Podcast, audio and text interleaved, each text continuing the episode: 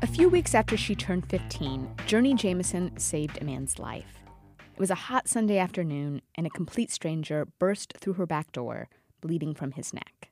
And he's like, I've been shot. Can you help me? That's exactly what he said.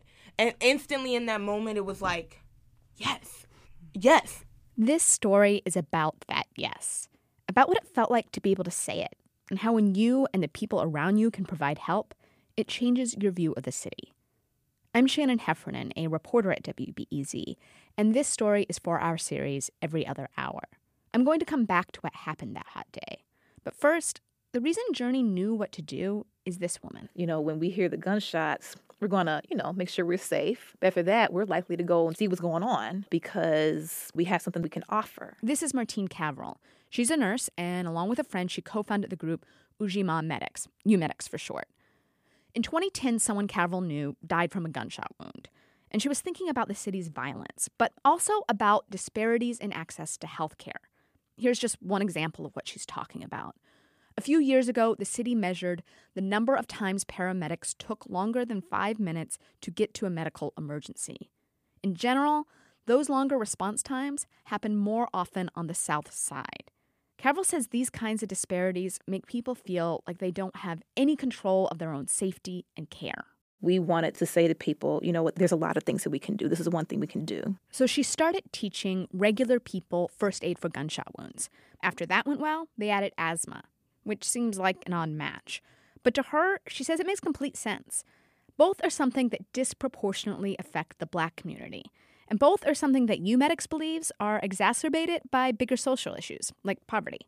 Asthma is actually what first caught the ear of Journey Jameson, the 15 year old you heard at the beginning of this story. When Journey was nine years old, she went with her best friend to Six Flags. Her friend was wheezing and gasping. Later that night, she died from asthma complications. Um, kind of something that I felt guilty over for a long time because I kind of knew that she needed more help than we were giving her. Perhaps because of that feeling of responsibility, Journey got super involved in UMedics, took a special training to become a trainer. She helped run classes in high schools and community centers, but she never expected to directly use the gunshot wound part of the training herself. Which brings us to that hot day in 2016. It was a chill day, like I think it was a Sunday or something. This is Deontay Starks. He goes by PETA. And that Sunday, he was in the car with three other people. They pulled into a gas station right across the street from Journey's house. And then I remember the driver saying like, he don't like how the car riding up behind us or whatever. As they were saying it, they was approaching us. And I hear gunshots. For a second, I'm like, it's Sunday afternoon in the middle of the day. It's nice out. Is this real? I didn't know instantly I was shot. I thought like some kids threw a rock or something through the window or something. Hit you with all they might across your face. Peter gets out and runs across the street. Meanwhile, Journey is at her front window. I'm looking, I'm trying to see who's hurt. And as I'm intensively looking across the street, PETA flies through my back door. My heart dropped. Like her first reaction, she was scared. I don't know if he's a shooter or not. I don't know anything. And I'm like, no, like, I'm the one that got shot. I've been shot. Can you help me? That's exactly what he said. And instantly in that moment, it was like, yes. You know what I'm saying? It was so empowering to be able to say yes. She's like, you're going to have to lay down. Whatever you say do is what I'm going to do. Journey calls 911. The workshop actually trains you in what to say to help the ambulance get there fastest, like letting them know the scene is safe. And while she's waiting for the ambulance to arrive, she's treating the wound, just like she learned. The bullet had gone through PETA's neck and up through his jaw. I mean, we were supposed to apply pressure pretty hard so that, but this is his neck. So I'm like, like, I gotta press kind of hard. She pressed in, sliced out the blood. I'm like, whoa, that hurt, right? But I'm like, you gotta deal with the pain. This whole time, strangers are barging in and out of Journey's house. People heard about the shooting and were trying to see what was happening. Around this time, Journey's mom, Kanisha Jameson, gets home. Like her daughter, she took the class and later became an instructor. So she gets to work on something the training covers handling all the people who tend to show up on the scene when someone is shot. That's one of the best parts of the training because people want to be involved. People gaze. You know, you see traffic on one side of the road hold up because something's happening on the other side of the road. It's just a sense of human connectivity. Unfortunately, that sometimes expresses itself in harmful ways at a scene. Someone takes out their phone and streams a video of the bleeding victim to the internet. Someone starts talking about seeking revenge. The training teaches that these are natural responses, and the best way to handle them is to give people jobs, something, anything really, to do on the scene. Because a lot of time, all that builds up right. energy is just a void of not knowing what, What to, to do do. or having and so we give them something to do. Some I need a glass of water. Go Get- find out who his mother is. Right, that vengefulness, that man, I can't believe who did this. I'm so angry. That comes from them wanting to do something. Another part of the training that Kanisha and Journey found helpful is how to deal with paramedics and police.